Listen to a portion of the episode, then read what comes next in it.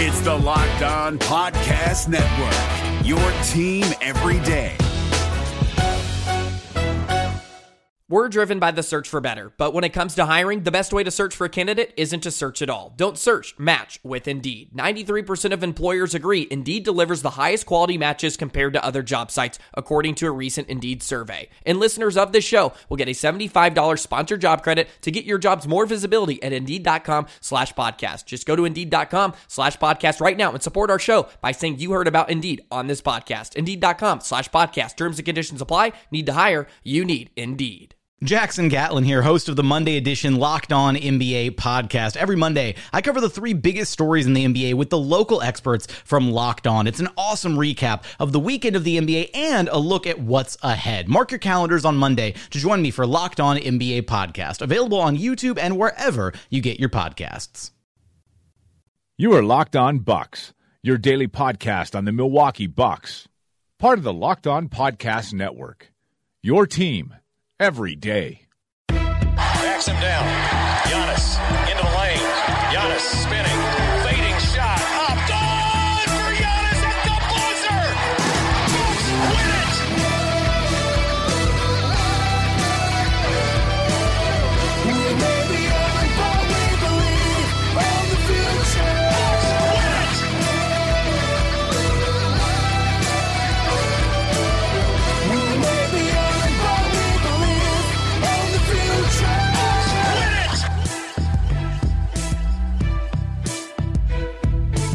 Welcome to Locked On Bucks. I am your host, Kane Pitman, and I am joined by the founder of BrewHoop.com and longtime voice of the podcast, Frank Madden. As the Bucks get back on the winners list, it was an interesting game, a, a bit of a slow start for the Bucks defensively, but they come home strong with a 38-point fourth quarter to beat the Cavs 129-112 at home. Before we get into that, I will remind you today's podcast is brought to you by Indochino. Indochino is the world's largest made to measure menswear brand. Start your style upgrade now with $30 off your total purchase of $399 or more at Indochino.com when entering locked on at the checkout. And Frank, it was a little bit of a weird game again. Uh, George Hill top scores with 19 points, and then it's uh, uh, sorry, actually Middleton had 21, then George Hill 19, and Pat Connaughton 17. Even spread across the board offensively, but I do think it's always nice to to win a game without Giannis needing to score 30 points. Well, uh, longtime listeners of this podcast know I'm a uh, self-avowed Giannis stat whore. So um, anytime he looks as just sort of like confused and disengaged offensively as he does tonight, I'm I'm generally not going to be pleased. And I mean, we talked the other day. Uh, you know, playing Cleveland at home is kind of a, a no-win situation in a psychological sense, even though it's an almost certain win situation from a you know a standing sense, because you know if you kind of play with your food a little bit, which I feel like is probably a decent way to describe the Bucks tonight. I mean, Cavs or the Cavs it never felt like the Cavs were going to win this game, um, but the Cavs didn't go away, and the Bucks kind of just I don't know what how you would describe it. I mean, they obviously did enough to win this game comfortably, um, but it never felt like this was close to you know a one Bucks performance. Uh, and, and obviously that starts with Giannis. I mean, five out of 15 shooting, uh, four out of eight from the free throw line continues to just struggle there. Um, 14 points, 10 rebounds, seven assists. You know, in the fourth quarter, he could have had a dunk and just let George Hill, gave the ball George Hill on a two on none, um, which is sort of like, I don't know. It was tough to kind of figure out like Giannis where his head was at. He, uh, I guess uh, he and Bledsoe were uh, practicing free throws after the game. Um, and Bledsoe, also 14 points, got to the rim like at will, and yet somehow was six out of 16 and blew. I don't know what was the final count, like four four layups Yeah, on the night. Um, you know, he looked very good in terms of driving around the young uh, Cavaliers guards, but um, yeah, just kind of a weird uh, a weird night. Um, but balance is obviously a positive in the grand sense of uh, this team is going to need that, you know, in the in the playoffs and, and in the future. So um, as much as it was, you know, kind of a you know, very much an underwhelming performance by Giannis tonight. Uh, obviously, seeing George Hill play well uh, against his former team seeing Khris Middleton. D- didn't feel like Khris Middleton actually had that good of a game, but nine out of 14 shooting, three out of five from three. Didn't even take a free throw. Um, 21 points, as you mentioned, in 29 minutes. Uh, you know, the end result was there. And uh, Wes Matthews, another five out of nine shooting night, as had Brook Lopez. Um, so, so yeah, I mean, Pat Connaughton was was unconscious early. Um, so lots of lots of contributors, which, in you know, in is a is a good thing. You don't need Giannis, as you said, to to win games. Um, that said, you know, did I watch this game and feel like the Bucks learned their lesson from the loss on Saturday? No, that was that was not the impression I got. I, I didn't get the feeling that the Bucks had uh, you know cleaned up all their their issues or anything like that. Um, but you know, again, it's a long season, and you know, if you can kind of uh, half-ass uh, 17 point victories against teams, you're obviously a pretty damn good team. Uh, and you know, sort of this. I think this was a a good example of sort of how high the bar is for the Milwaukee Bucks at this point. You know, it was a 17 point win, and it felt like meh, whatever. You know, um, but uh, that's that's the way it's going to be this year, and it's you know, again, that's that's a sign of of being a very good basketball team. Yeah, I'll start with with Bledsoe. I mean, you, you mentioned the missed layups, and it was was so strange. That was the the number that we spoke about on, on the podcast last week, is seventy over seventy percent in the restricted area last season, and then uh, he was really struggling to finish anything. But you know, I, I do think a, a, positive sign for him. I mean, six for sixteen shooting is is not great, but the fact that he seemed really confident in getting to that those spots and, and taking a lot of contact seems like a good thing for for his rib issue if, if that's something that he's still dealing with, which I, am sure he must be, and you know, in some regard. But eight assists is a nice number for him. And, you know, I, I, think that there were some positives to take from that. But I, I do kind of agree with what you said on the last podcast. It's like Eric Bledsoe did some pretty nice things tonight, but I think the overwhelming sentiment is that he had a bad night because if, if he makes those four layups, he has a 20, 20 point, eight assist night. And, and, you know, you really can't complain with that uh, offensively. But, yeah, it's it's he's going to be in a tough situation this year where he has to do a lot to really to really impress the Bucks fans, I, I, I guess. But uh, you touched on George Hill. I think that was him, and that's a that's a big advantage that the Bucks are going to have at the at, at the backup point guard spot. I mean, George Hill is really still a starting caliber uh, point guard, and you saw when he got the matchup on Delly there in the third quarter, he really, really took the game over because uh, he could blow by Delly with uh, my fellow my fellow countrymen with with absolute ease out there. And then Pat Connaughton, you, you mentioned him, but this is two games now that he's really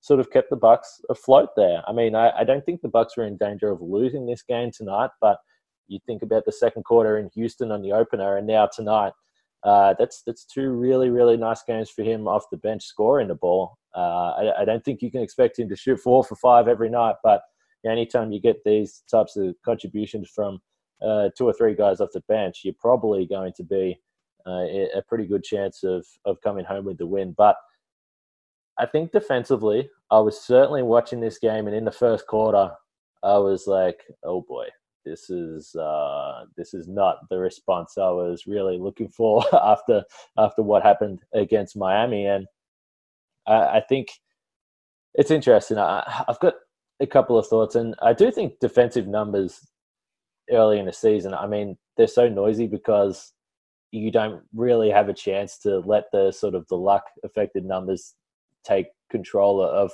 of what you're looking at. But clearly, the Bucks at the moment are having some issues with their pick and roll defense. I, I think that it's and it's not necessarily that it, that they're giving up too many different shots than they were last year. I mean, we know that the the mid range floater and the mid range jumper were available at will to opposition teams last season, but so far through uh, this was prior to tonight, so I, the numbers weren't updated yet, but they were giving up fifty percent on shots between ten to fourteen feet. So that tells you that teams a know that know even more so than they did last year that they can get that shot whenever they want against the Bucks.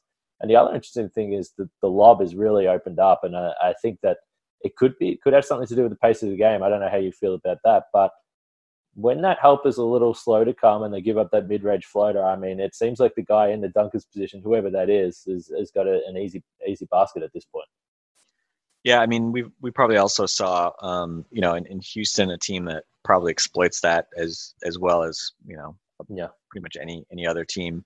um, with Capela for sure, and, and even Tyson Chandler, you know, has a long history of, of finishing alley oops even at his age.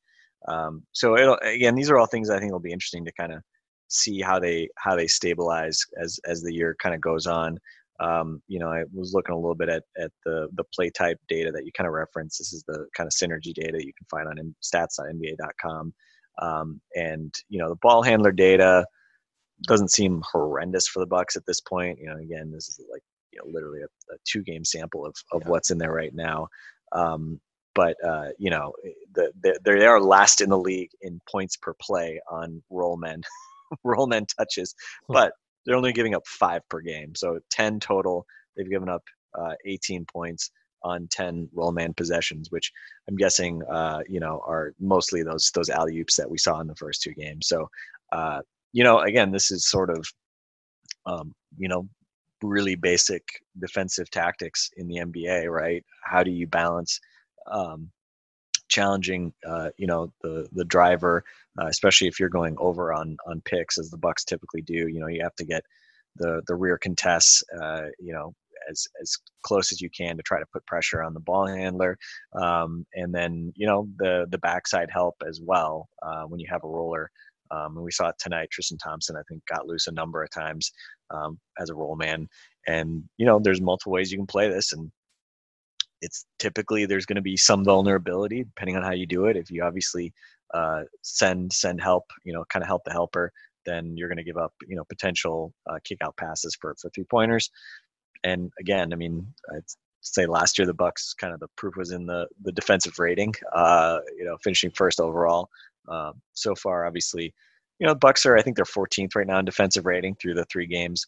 Um, so it's not like they've been destroyed or something like that in terms of uh, their defense. Um, but yeah, I mean, clearly, uh, I'd say overall, it, it, does feel like something is still missing from this team.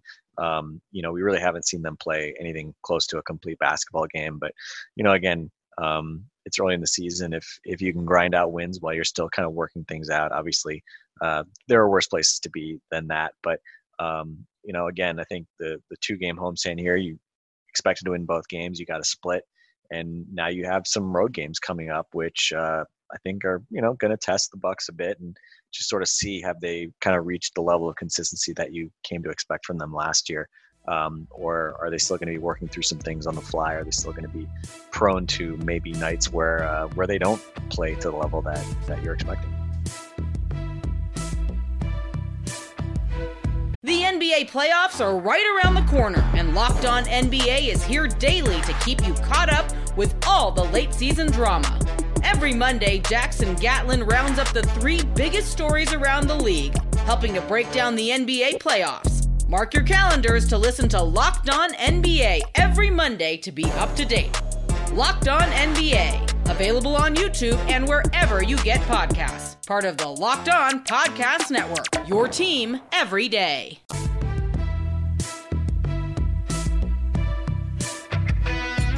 Yeah, so just and, and you did you already touched on the, and the fact that it, as I sort of said, it, it's it's hard to take a lot from these numbers until you've you've probably got a month or, or two months of, of data there. But uh, just for reference, the the fifty percent that I touched on from ten to fourteen feet last year, uh, opponents shot forty two point four percent uh, really, the big difference there is that they were taking 11 shots per game in that range over the course of the season.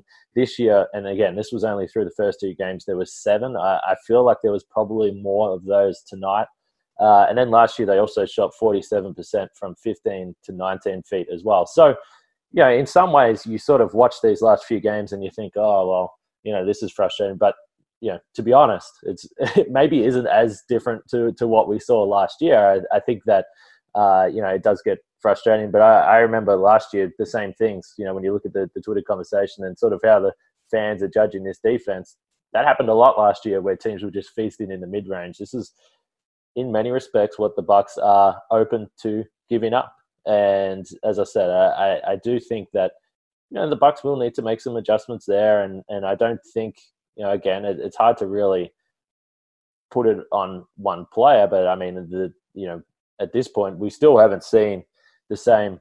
Probably, I don't know. I, I, really want to steer clear away from saying energy and effort, but we haven't seen the same aggressiveness, I guess, from the Bucks defense. And it's interesting to me when you look at the mental aspect of, of probably what the Bucks are going through because you can talk all summer long, and the Bucks have, and they've said all the right things in terms of what last year meant to this team in terms of motivating them and coming in this year and going one step further. But at the end of the day, it's still October, and you've got a home game against the Cleveland Cavaliers, a team that you could probably sleepwalk through and get a win. And they did the same thing against Miami the other night without Jimmy Butler. And the NBA season is long, and this is a new experience for this team coming into a year where there's no question marks whether they're going to make the playoffs. You think that they are. I mean, you know, you, you expect that they're going to do. Expect it to be a championship contender. So now the start of the season it does become a little bit of a grind, and I don't think it's going to be an issue for games like this uh, Wednesday against Boston. But you know, certainly these home games where no one is even questioning whether you're going to win, and you can still get away with playing a pretty scratchy performance and win by 17 points. These are going to be the ones that they're going to have to fight through, and uh, it's it's going to be interesting to see whether they can find that motivation, particularly early in the season, to get things going. Yeah, I mean, I think the the Boston game should be should be fun just because obviously there is a little bit of history between these two teams playing in the last two years in the playoffs. Obviously, you know both teams um, you know have changed a lot, especially since that that first meeting in the playoffs. Um, but you know, a good test. Boston, I think, still an, also a team that is trying to uh, you know figure figure out some things. Um, and certainly, if you're the Bucks and you look at them, obviously, thing I'm most curious about is just how that uh, Celtics defense, especially given the lack of um, kind of proven interior players. Uh, you know, Kanter obviously offensively can can do things, but defensively, major question marks. Robert Williams, um, interesting young talent, uh, but certainly has you know has not proven it consistently. Obviously, at this point as a second year player. So, um, so I'm curious about that. And then obviously just Kemba coming in for Kyrie and and Tatum and and Brown obviously being expected to make a, a jump. So um, yeah, it should be a fun a fun game. And, and again, I, I'm always kind of curious in games like this. You know, it just seems like Giannis, if he has an underwhelming night, whether it's in a loss or like game like this where it's a win, and he just sort of doesn't really doesn't really seem to have it. Um, it just seems inevitably he comes out in the next game and kind of takes it somehow to to yet another level. So um, certainly against the Celtics, a team that he has um, you know uh, shown the ability to do that against. Uh, you know, post game one last year in the playoffs, um, and now Al Horford is obviously gone. So hopefully we'll see more of that on, on Wednesday. But um, a number of difficult games coming up. So you know any any of these games um, at home, you really want to just you know bank these right away because um, because again you just you just have no idea what. Uh, how the standings are going to shake up? Are there going to be some surprise teams, you know, that uh, that you didn't expect to be very good? I think in the East, I'm, again, I'm not expecting it to be a team other than Philly and the Bucks, but um, you know, you you never know. And uh, and again, when you know when you're when you're aiming for for championship contention and you're aiming for home court through every round of the playoffs, um, you know, as much as the season is long, every every game has has significance. And uh, obviously, good to see the Bucks kind of get back on the right track tonight. But uh, we're three games in, 79 to go and uh, still still lots of room for improvement, which I'm sure pretty much every coach will would tell you that's how they feel at this point in the season. Um, but certainly from the Bucks, given the high bar we have for them, uh, there there definitely appears to be a, a, lot more room that, that this team can grow. And um, you know whether you want to look at individually or uh, or collectively, um, there's there's still a lot of upside to tap in. Yeah, and you, you touched on Giannis. Uh, it's it's kind of interesting. I think I look at this two ways now.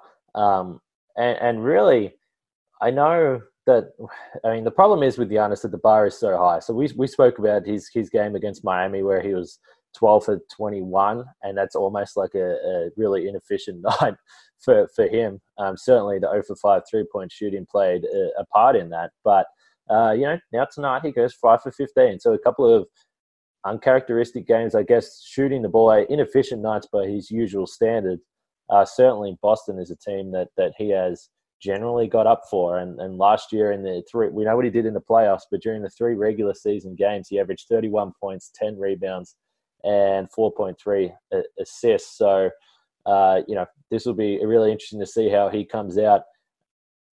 Also, 65% true shooting in those games against Boston. So, I mean, he's really dominated uh, the Celtics. And as you touched on, without Al Horford, I'm kind of interested to see how the Celtics look to defend him in this game. It's it's it looks like it's a it's a really tough matchup uh, for them. and clearly, Giannis. I wouldn't say it's hard to really say that he struggles against anyone, but it was interesting that he's, he's had a couple of big-bodied defenders at this point. You know, certainly PJ Tucker against Houston, uh, and then you know Bam for for long periods against Miami, and then tonight he comes up against you know that's a difficult matchup for him. I, think a guy that has the ball in his hands a lot and then can shoot the three, Kevin Love. So you know it'll be interesting to see how how he comes into this one, but it's pretty rare that he has two games in a row where he shoots, and again, like 12 for 21. I mean, it, for most players, is still pretty good, but you know, by his standards, it's it's pretty rare that he goes three games in a row where he he really, uh, you know, struggles to to get off off the chain there offensively, in particular, and particularly in the paint. Yeah, and um, you know, I, I think I think the thing I'm I'm curious about is you know he again certainly his confidence shooting the ball. I mean, you know, is I would say not uh, not looking very high now. He misses two more threes tonight. Um, I think you know he's not looking for three pointers right now, um, which is fine, right? I mean, again, like on a night like this where he didn't really have much going, I, I think his first instinct should be to attack, especially given you know it's not like you're talking about the, the this being the Raptors defense from last playoffs or something like that that you're going up against.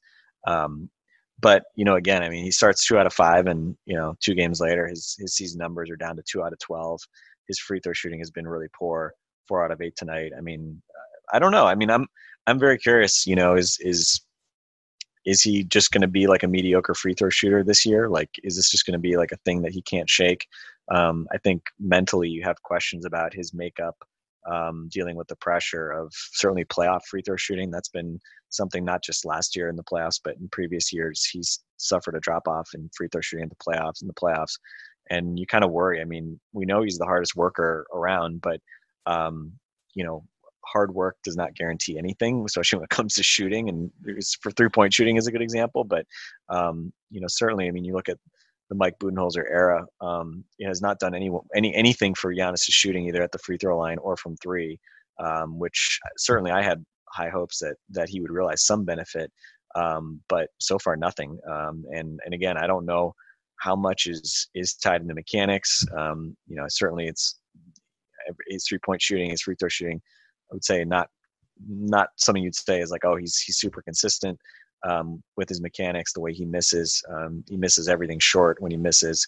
Um, and clearly, you know, he's in year seven and hasn't figured this stuff out. So uh, I don't know. I mean, it's it's going to be interesting to watch. We're we're still very early in this season, but after after last season um, and the six se- the five seasons that came before it, uh, and especially with his free throw shooting in the playoffs, I don't know. I'm I'm getting I'm starting to get a bit of paranoia that he's just not going to be able to figure this out um, because I mean is he going to change his mechanics at the start of the season all of a sudden? Like, I don't know. But certainly the mechanics he changed a little bit last year didn't pay dividends. And so far, I mean, certainly not, not, uh, not doing anything this year either. So, um, you know, it's, it, at least for now, there's no sign of, of that Achilles heel um, being being resolved. And um, again, he's got going to have an ample opportunity in the regular season to work on this and um, he's going to have no shortage of, of opportunities to shoot free throws, especially as he continues to struggle. Teams are going to probably be more and more interested in just hacking him and, and trying to make him earn it. Um, so that's probably you know one of those things that, that I'm I'm worried about. And just kind of similarly, um, you know, with Bledsoe. I mean, have we hit have have we seen him hit a jump shot aside from like I think he hit the first shot, uh, corner three, I believe, in Houston, and otherwise, uh, you know, he's made layups and some like a couple short little uh, shots, but I, I don't think he's hit a jump shot otherwise. He looks to be putting even more arc on his free throws, which um, he's missed free throws. Uh, I don't know. I mean, between Bledsoe and Giannis, I, I'm I'm worried that there's potential for for like shooting yips all year and obviously you're talking about you know arguably two of your three best players, which um, is is definitely something that that bears uh, bears watching, if not something to, to to be necessarily really panicking about at this point. The NBA playoffs are right around the corner, and Locked On NBA is here daily to keep you caught up with all the late season drama. Every Monday, Jackson Gatlin rounds up the three biggest stories around the league helping to break down the NBA playoffs. Mark your calendars to listen to Locked On NBA every Monday to be up to date. Locked On NBA, available on YouTube and wherever you get podcasts. Part of the Locked On Podcast Network, your team every day. Yeah, Bledsoe was interesting. I, I actually forgot, you know, about both his three. So he hit two. He was two for four against Houston. I I, I forgot about the second one. I, yeah, it was that one from the from the left corner to start that game. But Bledsoe now two for ten from three on the season, and yeah, I mean, I thought that some of the attempts that Giannis was getting up against Miami were, you know, even. it's probably easy to say for him, but I, I didn't think they were good shots for him. Like if he's going to shoot threes, he shouldn't just be pulling up uh, early in the shot clock. He did that a few times tonight. He definitely seemed a little more hesitant, I would say. But yeah, I, again, I, sort of as you said, I'm not as worried about the three point shooting as I am the free throws because now he's 15 for 28, just 53 percent from the free throw line on the season, and he's had 28 attempts through three games. So he, you know, if he's going to be taking 10 free throws a game, which we sort of expect if you look at last season, he can't be sitting around that. I mean, he needs to find a way to get that up. The question is, yeah, I, I don't know how he does that now because you really hoped that after the playoffs last year, you know, somehow he would come back with, with a bit more confidence there from the free throw line, but it does seem to be just a mental thing. And, and some of them are, are horribly short. And I know you tweeted – uh, late in the game against Miami, something along the lines of you know missing the first free throw short in a clutch situation, and that is something that we've seen. And you know, even some of those 15 that he's made, they've barely sort of got over the over the front rim and, and down. So it's something to watch. I mean, when you look at all the positives so far, and Ella seven assists tonight, so 27 assists through three games is the good. But yeah, the free throw shooting is is definitely going to be a concern for him.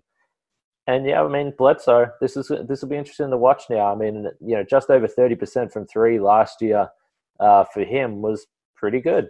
Uh, we know what he's he's been like in in the playoffs, but you start to. I mean, it really just makes it hard, you know, for this offense. If Bledsoe is someone that all of a sudden completely capitulates shooting the ball and is and can't really score anywhere from the restricted anywhere else other than the restricted area then the whole offense suffers. And we saw this in the playoffs last year that it was almost impossible to play Bledsoe down the stretch in games. I mean, you you you you were costing the offense by doing that. So, you know, he he needs to start hitting some threes, and some of them have been pretty good looks for you know for anyone really wide open threes that he just hasn't been able to knock down. So, yeah, this is definitely something to to watch when you look at Eric Bledsoe because the other three starters.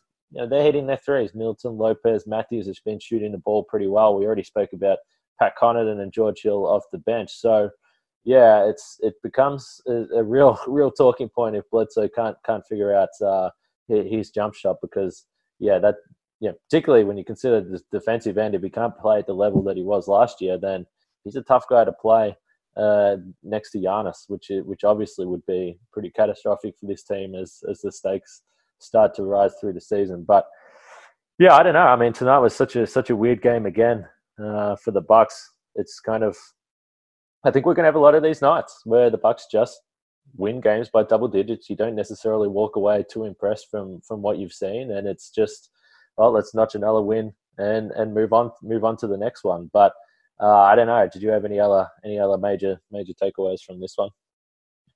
Um, well, I, I mentioned uh, you know Matthews hitting five out of nine, 14 points tonight. Um, team at plus 21. Uh, I think you know if we're talking about positives, I mean the the guys who obviously they're not a lot of new faces this year. I mean of guys who played, it's pretty much Korver and and, and Wes.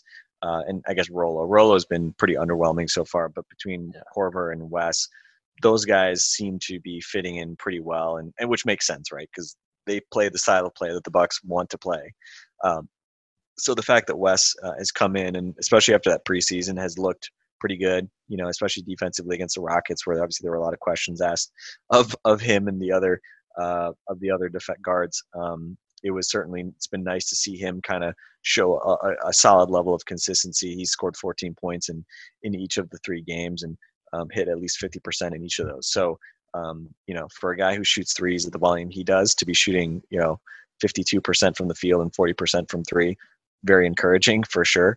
Um, so uh, you know, I think that's that's been a positive. And, and Korver tonight, three out of three on threes in 18 minutes. Um, you know, the downside, we finally saw Donte DiVincenzo and um, and DJ Wilson get some late cameos um, with the game out of reach in the final two minutes. That that's the obvious kind of flip side of this is okay. Wes and Korver seem to be acclimating well and contributing. Um, well, who's the odd man out, right? Um, I, have been I, I, find it interesting that uh, Bud has pretty much had a ten man rotation. He has not expanded that really with any consistency. We saw Sterling early in Houston because of fouls. Um, but you know, right now, DJ, Sterling Brown, and and Donte are, are the odd men out, and those are the Bucks young guys. Those are the Bucks like guys to develop for the future, and they're not playing right now. And you know, the season is long. I mean, I'm not not wouldn't say I'm like concerned about that right now because let's be honest. I mean, the guys ahead of them have, have played well. Um, you know, Ersan tonight just one out of five, um, but he obviously was great in the preseason. was was very good the first couple games this year. Um, so again, kind of hard to say that that Ersan shouldn't be playing ahead of DJ right now. Uh, and similarly, I mean, Connaughton's been terrific. Korver has, I think, looked good, and and again, probably you know some some attempt here to try to get you know a sense of how Korver will, will, will, fit into uh, into this offense, and obviously Wes being a starter, you know he's going to have every opportunity. So um, so you know, kind of uh, the double-edged sword, right? The veterans uh, acclimating seemingly pretty well here is, is a positive, um, but obviously, you know, you feel like you want to know what those younger guys can do too. And 79 games left, so we'll we'll kind of see how that evolves. But but certainly some uh, tough sledding here early on for the young guys, having to be patient. Yeah, it's uh, it's it's kind of interesting because uh, particularly Donte, and I know we've spoke about this a lot. I did expect him to be playing, but Wes Matthews, to, to this point, has been impressive. 14 points in, in each game for him. And it was interesting to note tonight, actually, that the the when the Bucks really made probably the game breaking push, it was when they went small. And I, I think part of that you sort of already touched on. Robin Lopez has had a really difficult start to the season. Uh, I, I, sort of mentioned on Twitter, been just looks frustrated. I think a couple of moving screens for, for him called in, in each game. He hasn't been able to really find his rhythm. We know that he's been shooting the threes during the preseason, but he hasn't been able to make one one yet uh, during the regular season. So, look, a tough stuff for him. And I think in some ways that forced Bud's hand to go with the Ersan at the five uh, unit there. And when you look at the the box score, when in the plus minus, you already touched on Matthews' team high plus 21, but those five guys with George Hill, uh, I think it was Giannis Middleton uh, were in there uh, as well, and Pat. That's when when the Bucks really broke the game open. So it'll be interesting to see if this continues for Robin Lopez. What happens with him? I, I think Bud's going to obviously give him more of a chance than than the first week or, or two of the season. But the success of the smaller lineup is is interesting to see, and at this point, it's really hard to argue with with the rotation that Bud is going with. But you know, I, I, I did think that we would see those guys more often in games that the Bucks are blowing out teams, and maybe, hopefully, if they can figure some things out, particularly defensively, and get some bigger leads in games, that's where Bud might go to to Donte or, or DJ, uh, rather than seeing them just come in for uh, for the uh, victory cigar minutes, because that that is probably not ideal for, for for those two guys, and as you mentioned, the development, which is it's kind of weird because the Bucks are in the business of winning games and not out here just developing guys for no reason. But I, I did think both those guys, based on what we saw last year, uh, that they may be featured a little more than they are. But certainly at the moment, Bud is leaning on the veterans. We know that he's done this in the past. But Kyle Korver again, uh, I keep mentioning it, but this is going to be something to, something to watch with him playing uh, as much as he is early on in the season. But yeah, if he keeps hitting those threes, then it's it's going to be hard to argue with uh, yeah the effect he has on the offense and, and the opposition defense when he's out there running running to the corners as he has been. And I mean, like a guy like Korver, like he's never going to get exposed against the Cleveland Cavaliers, right? Like that's no. not where you worry about him. Um, it's kind of like Ersan, you know. Like I think it's it's going to be interesting to see him, uh, guys like that, against like top level competition and you know can those teams teams that have depth teams that have like five strong starters like can those teams um, expose some of these guys that the Bucks have uh, as part of like kind of the deeper rotation. Because um, that's certainly where then you, you start to say like, oh, well, it'd be really nice to have like one of these young guys who you don't have those same, you know, defensive physical concerns with as as with some of these guys. Um, the only other thing I so I don't necessarily have an issue with the ten guys that that Bud is going with. I mean, it, it's justifiable. I mean, I think you can argue those guys have have earned it, with the exception of Rolo. You know, like I, I could you f- try to throw like DJ Wilson in at, at the five or something like that to try to do something, or or run you know even Ersan more at the five, which we've seen at times with Giannis. Um, I think that could be something to look at. It you know I think um, in a general sense, I think Bud is probably trying to get these these new veteran additions who he expects to be rotation guys. I don't think he wants to give them a super short leash, so I kind of get it, trying to get them acclimated. Um, but the thing I just really did not understand tonight is you know, we talking about last year with Malcolm Brogdon having to carry some of these second units without Bledsoe, Giannis, or Middleton on the floor. And now you take away Brogdon, and now you're running out like all five bench guy units. I just that just doesn't seem to make a lot of sense to me. And look, I get that staggering your starters like requires some creativity, but if there's you know three minutes left in the third quarter and you're not shaking, you know your this like mediocre team, I'd rather have one of my like good dynamic players out on the court rather than expecting, you know, George Hill, Connaughton, Kyle Korver, Ersan, and Robin Lopez to to go like build on my lead for me, right? And um, you know, a number of those guys have played really well so far, but like those guys are always going to look better when they're feeding off of like a more dynamic player, like a guy that you can actually run your offense through. So you know, the fact that tonight, like Korver and Giannis barely share the floor, that doesn't make sense to me, right? Like, um, you know, we saw it. I think at the end of the third quarter, I think they were out on the court together, and I think they tried to run that um, that that kind of inverted pick and roll with Korver setting a screen for Giannis again. But um, that just doesn't make a lot of sense to me. That just seems like really kind of basic, you know. Uh, it seems like Bud's kind of being like you know the crusty old coach running with his uh, his bench unit um, and and not trying to stagger his his better players with them.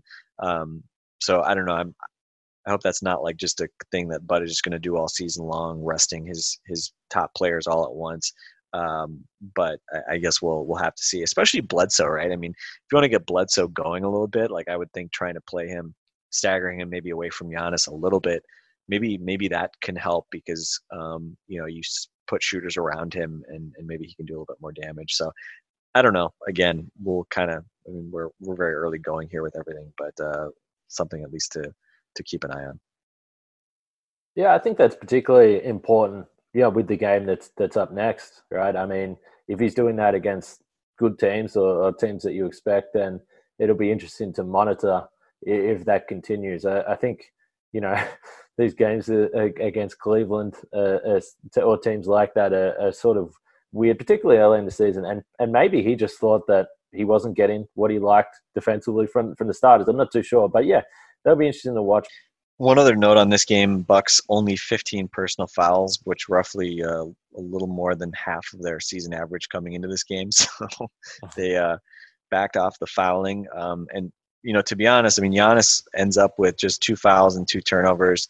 Um, I kind of wonder was this sort of overcompensating in that regard? Was he playing too controlled, and was that part of the reason why he was so ineffective, especially offensively? Um, I don't know. It'll be interesting. I mean, this is the this is the balance that that Giannis has to find. But overall, certainly, um, you know, Bucks doing a much better job tonight. Just 12 free throw attempts for uh, the Cavaliers, um, not giving uh, not giving the you know Cleveland lots of cheap points uh, at the at the line, and um, you know again Cleveland ultimately 106 offensive rating. So you know again nothing, not a defensive juggernaut night, but certainly a, a solid effort that you know Bucks are generally always going to win when they give up a 106 offensive rating to the other team. Bucks 122 tonight uh, themselves. So um, this was by far the most efficient scoring night that they've had this year, which may be a little surprising just because they put up huge point totals in the previous two games as well. But those games had uh, had much higher paces. So uh, and and well, the overtime game too just had more possessions because of that. So um, so yeah. Uh, it's obviously something to kind of bear in mind as the Bucks hopefully begin to uh, look a little bit more like the the Bucks that we're used to.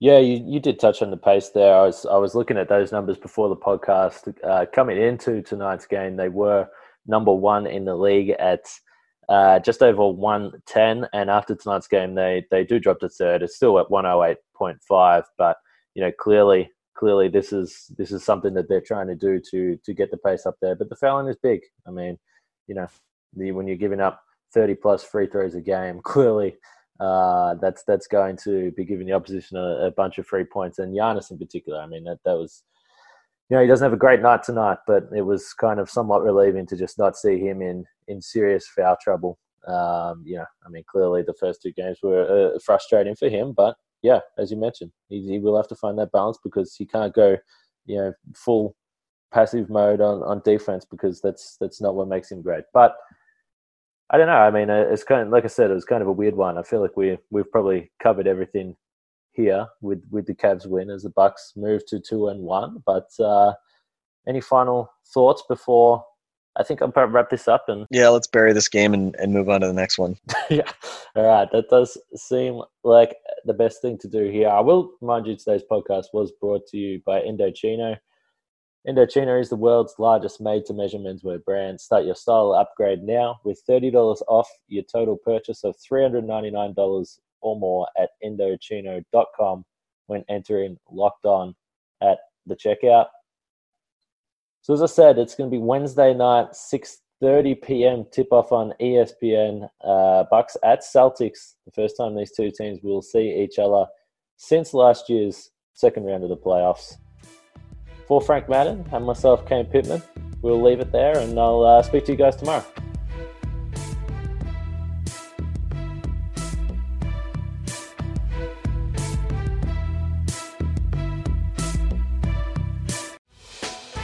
Hey, Prime members, you can listen to this locked on podcast ad free on Amazon Music.